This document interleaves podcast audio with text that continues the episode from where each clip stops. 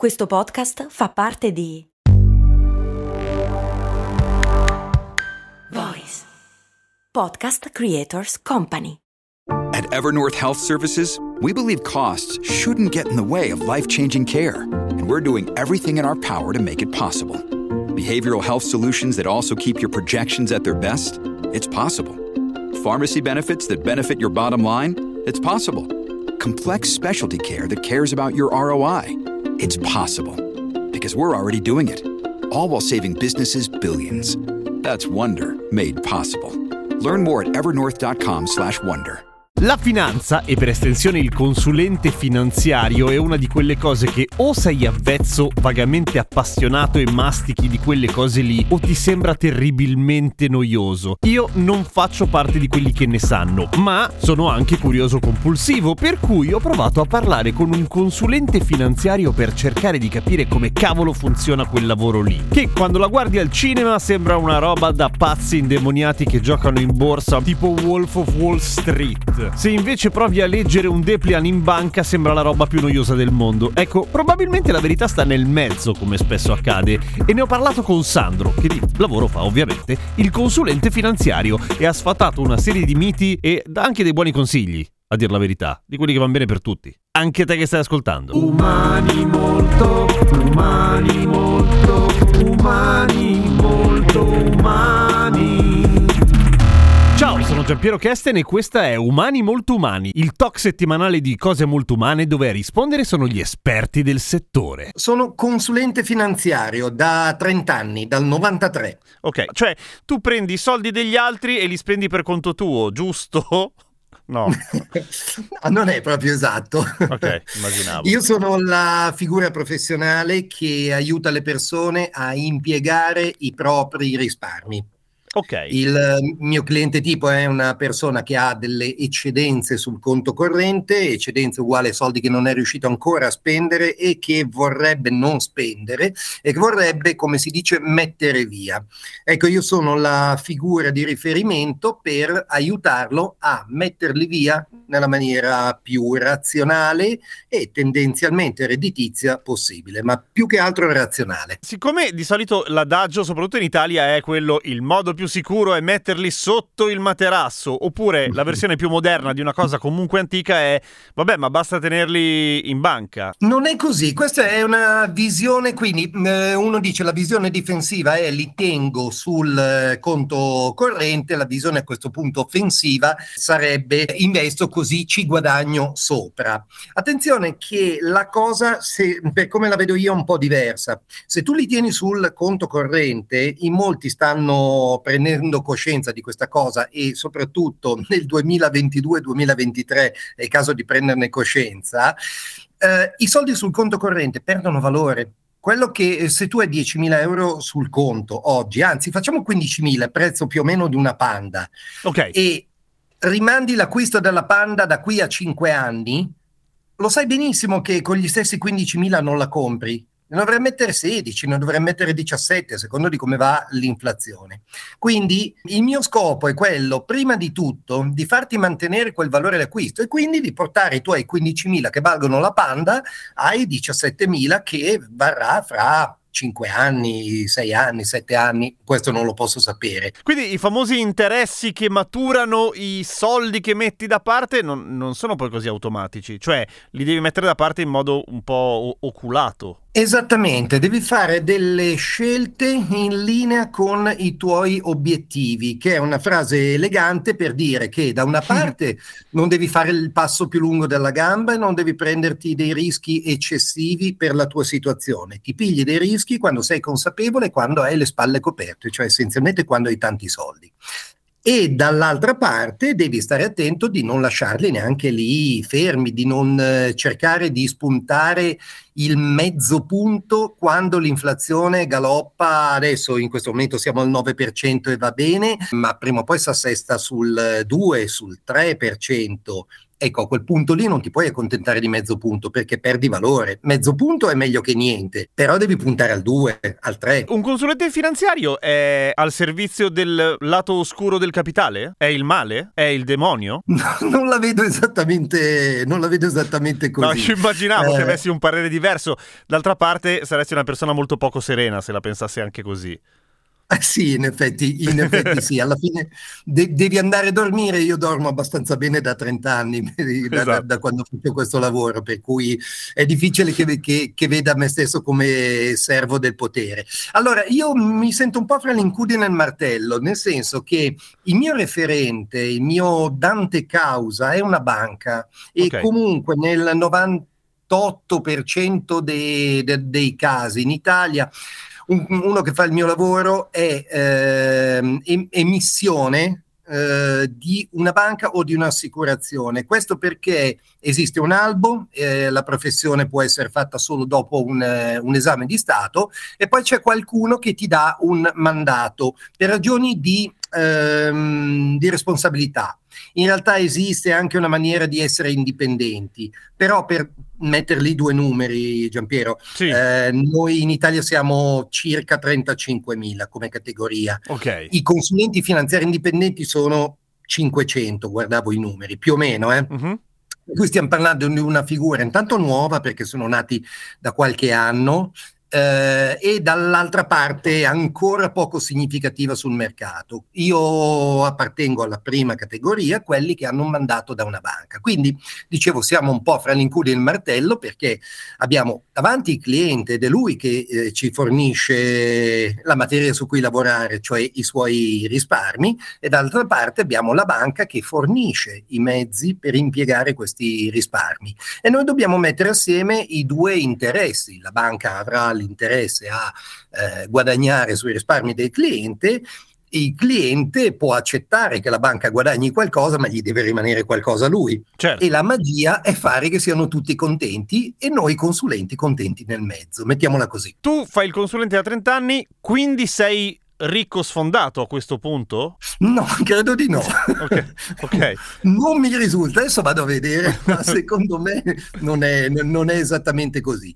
Però devo dire che eh, è un lavoro in cui ho visto persone particolarmente capaci e particolarmente fortunate eh, effettivamente arricchirsi. Ho visto tanti altri come, come me condurre una dignitosa esistenza e um, un, un buon lavoro un lavoro che mi piace molto, un lavoro che faccio molto volentieri.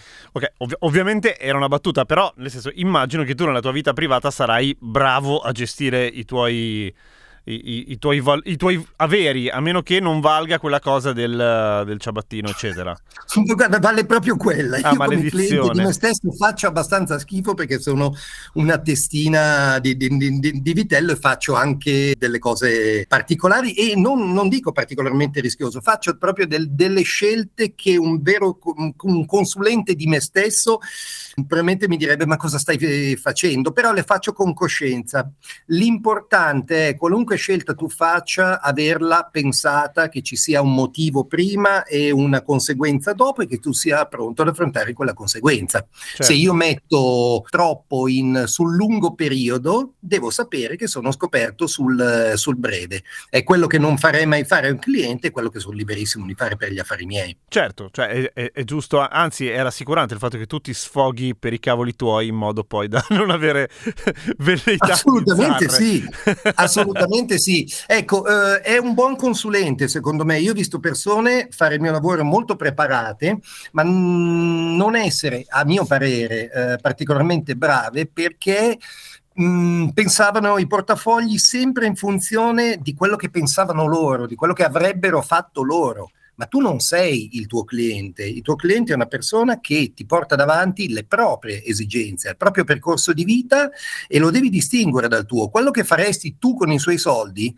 non gliene frega niente a nessuno. È quello che il cliente deve fare con i suoi soldi che ti deve interessare. E lì, secondo me, sei un buon consulente se arrivi a capirlo.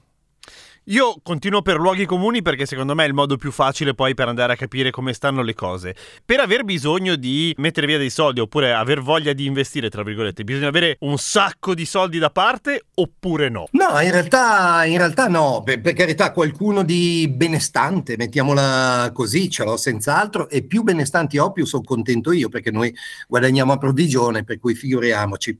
Però è possibile con gli strumenti che ci sono oggi sul mercato mercato finanziario, approcciare il mercato a partire, ma ti dico una, una sciocchezza, anche da 100 euro mensili. Uno parte al primo impiego, inizia il proprio risparmio, non è che deve mettere via 20.000 euro e, e magari ci mette degli anni e sono anni di interesse buttati via prima di fare un, uh, un'operazione.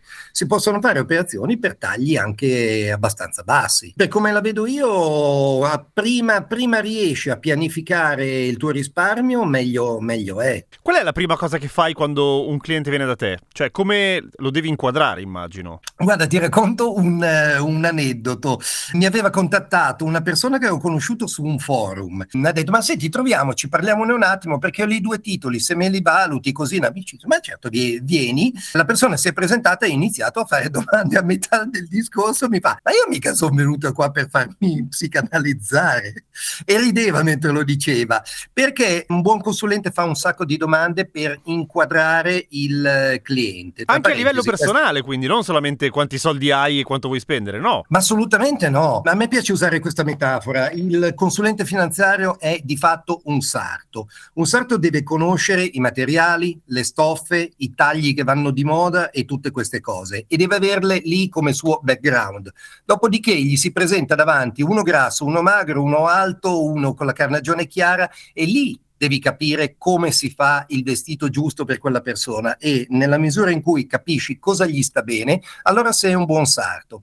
In finanza è così, nella finanza personale è così. Tu devi eh, capire che esigenze ha questa persona. Ha dei figli? Non ce li ha? Quanto è vicino, quanto è lontano alla pensione? Nella prima fase della carriera può cambiare, può andare all'estero e fargli fare delle scelte. I tempi in questo sono la prima misura da prendere. Mi spiego, investire sul breve periodo, strumenti sicuri di basso rendimento, investire sul lungo periodo, strumenti più redditizi ma di più alta volatilità. In mezzo c'è sempre una soluzione. Qual è la domanda che non ti ho fatto, secondo te? Come guadagnate voi? Ah, ok. Come guadagnate allora, voi? Eh, questo è interessante perché è una delle cose di cui magari non tutti, non, non sempre parliamo, io lo, lo, lo, dico subito ai clienti, io guadagno dalle operazioni che il cliente fa con la, la, la mia banca e quindi più le fa più io guadagnerò.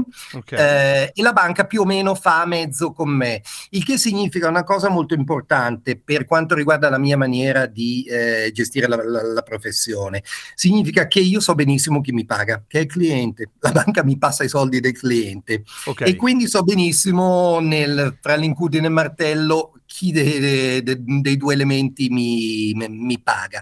Non siamo degli stipendiati e questo vuol dire anche che non siamo ricattabili e che decido io eh, cosa fare con il cliente. Questo è molto importante perché poi ovviamente come puoi immaginare la faccia che, che che metto è la mia. Certo. Nel quella, momento in cui quella faccio... che rischia gli schiaffi, tu dici. esatto, almeno se, se, faccio delle operazioni sbagliate devo meritare gli schiaffoni in, in faccia, va bene, però sono io che ti ho fatto sbagliare, non ho seguito l'ordine di, di scuderia.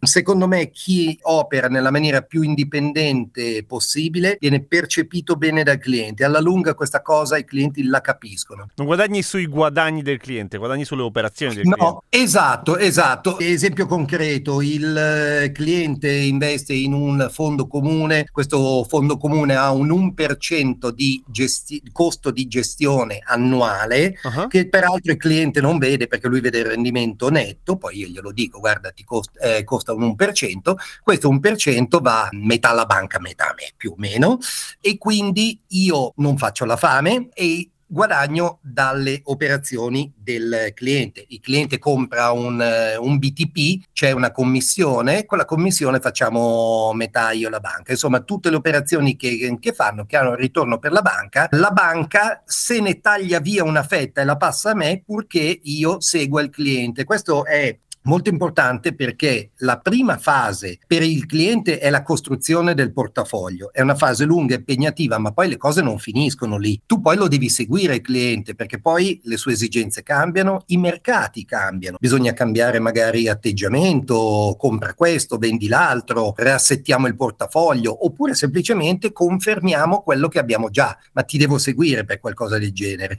Per cui tenersi il cliente è reso possibile dal fatto che lui comunque fa guadagnare qualcosa alla banca. Umani Molto Umani torna fra una settimana, ovviamente, come ogni sabato. Se anche tu vuoi partecipare a Umani Molto Umani, perché secondo te fai un lavoro di quelli che ti fanno un sacco di domande e incuriosiscono gli altri, beh scrivimi. Mi trovi su Instagram, sono Radio Kesten.